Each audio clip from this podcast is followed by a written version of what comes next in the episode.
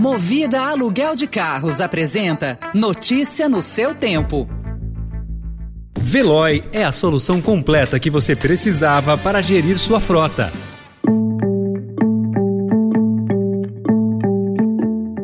Oi, bem-vindo, bem-vinda. Começa agora mais uma edição do Notícia no seu tempo.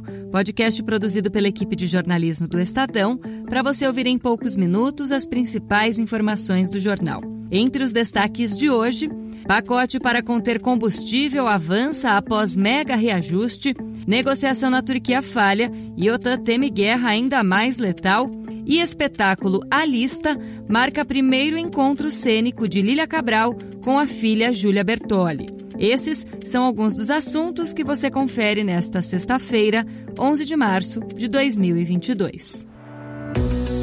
Estadão apresenta Notícia no seu tempo.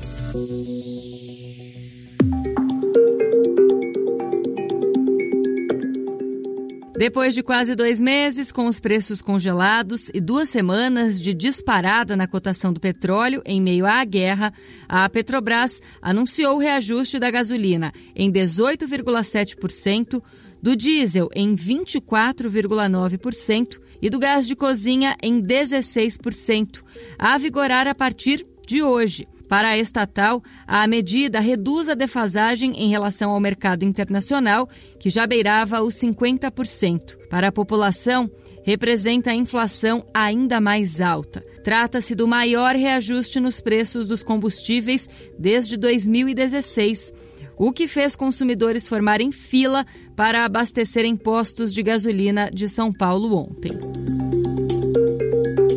Como resposta, ainda na quinta-feira, o Congresso avançou o pacote de medidas.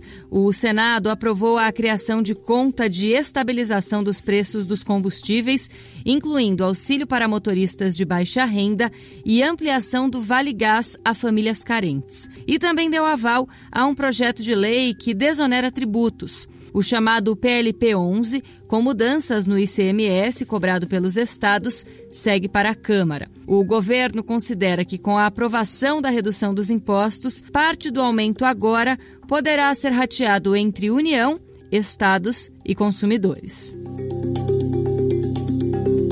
Na Turquia, o encontro de ontem entre os chanceleres da Ucrânia, Dmitry Kuleba, e o da Rússia, Sergei Lavrov, terminou em troca de farpas entre os dois.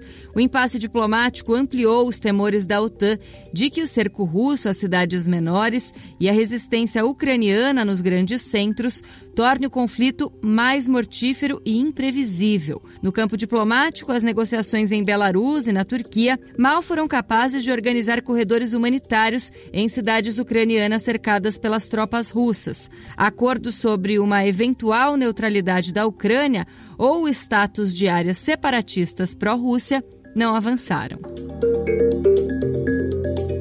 E o presidente da Rússia, Vladimir Putin, anunciou ontem várias medidas em reação às sanções ocidentais impostas após a invasão da Ucrânia, incluindo a nacionalização de multinacionais que estão abandonando o país e a proibição da exportação de vários produtos russos. Em reunião do gabinete transmitida pela TV, Putin admitiu que as sanções terão impacto na economia russa, mas disse que seria algo temporário.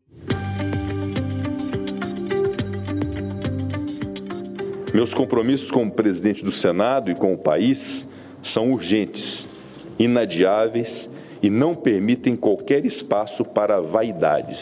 Por isso, afirmo ser impossível conciliar essa difícil missão de presidir o Senado Federal e o Congresso Nacional com uma campanha eleitoral presidencial. De volta ao Brasil, um dia depois de o presidente do Senado, Rodrigo Pacheco, desistir de lançar a candidatura ao Palácio do Planalto, o governador do Rio Grande do Sul, Eduardo Leite, se apresentou para a disputa. Leite retornará dos Estados Unidos no domingo e logo depois vai se reunir com aliados do PSDB. O seu plano é deixar o governo no fim deste mês, migrar para o PSD de Gilberto Kassab e concorrerá à sucessão do presidente Jair Bolsonaro.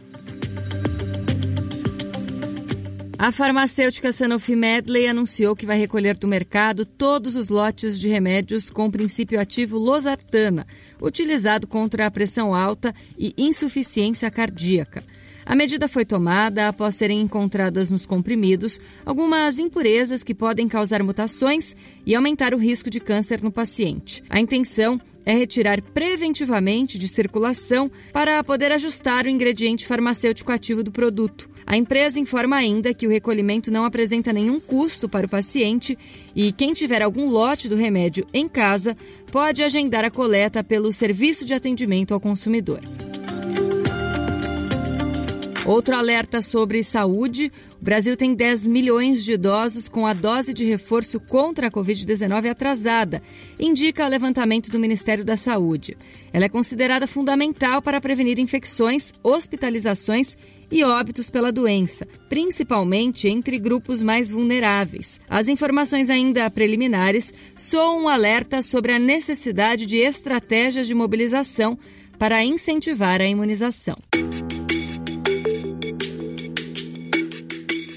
Com 74 votos, o Senado aprovou na quarta-feira, por unanimidade, o projeto de lei complementar que cria o Sistema Nacional de Educação, que agora vai para a Câmara. De autoria do senador Flávio Arnes, o SNE quer alinhamento e harmonia entre as políticas, programas e ações das diferentes esferas governamentais na área da educação. O projeto de lei busca, por exemplo, universalizar o acesso à educação básica e garantir padrão de qualidade, erradicar o analfabetismo, valorizar profissionais da educação, assegurar padrão de qualidade das instituições formadoras de docentes, incorporar tecnologias nas práticas pedagógicas escolares, assegurar a participação democrática na política educacional de coordenação, planejamento, gestão e avaliação.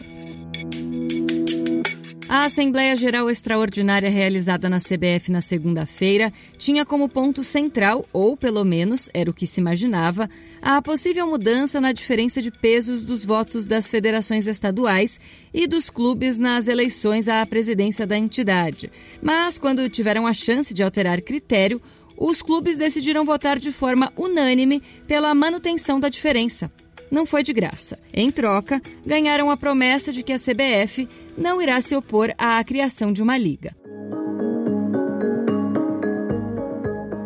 Lília Cabral e a filha, a também atriz Júlia Bertoli, trilhavam caminhos distintos e nunca se cruzaram em um palco. Neste sábado, elas entram em cena no Teatro Renaissance, não apenas para estrear oficialmente a peça A Lista, como para consolidar o primeiro encontro cênico entre mãe e filha. O dramaturgo Gustavo Pinheiro escreveu o texto que discute solidão e amizade para ser apresentado online em 2020. Agora, em teatro com plateia, as personagens se ajudam na pandemia e ganham novas camadas.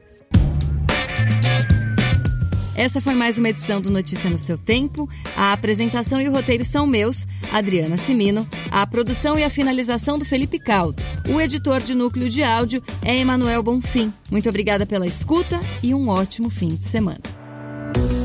Você ouviu Notícia no Seu Tempo. Notícia no seu tempo. Oferecimento Movida Aluguel de Carros. A vida é para ser movida. Saiba mais em www.movida.com.br. Procurando a rota mais inteligente para gerir sua frota? Veloy é a solução completa que você precisa. Acesse veloy.com.br/empresa e descubra um caminho prático e eficiente para a gestão da sua empresa.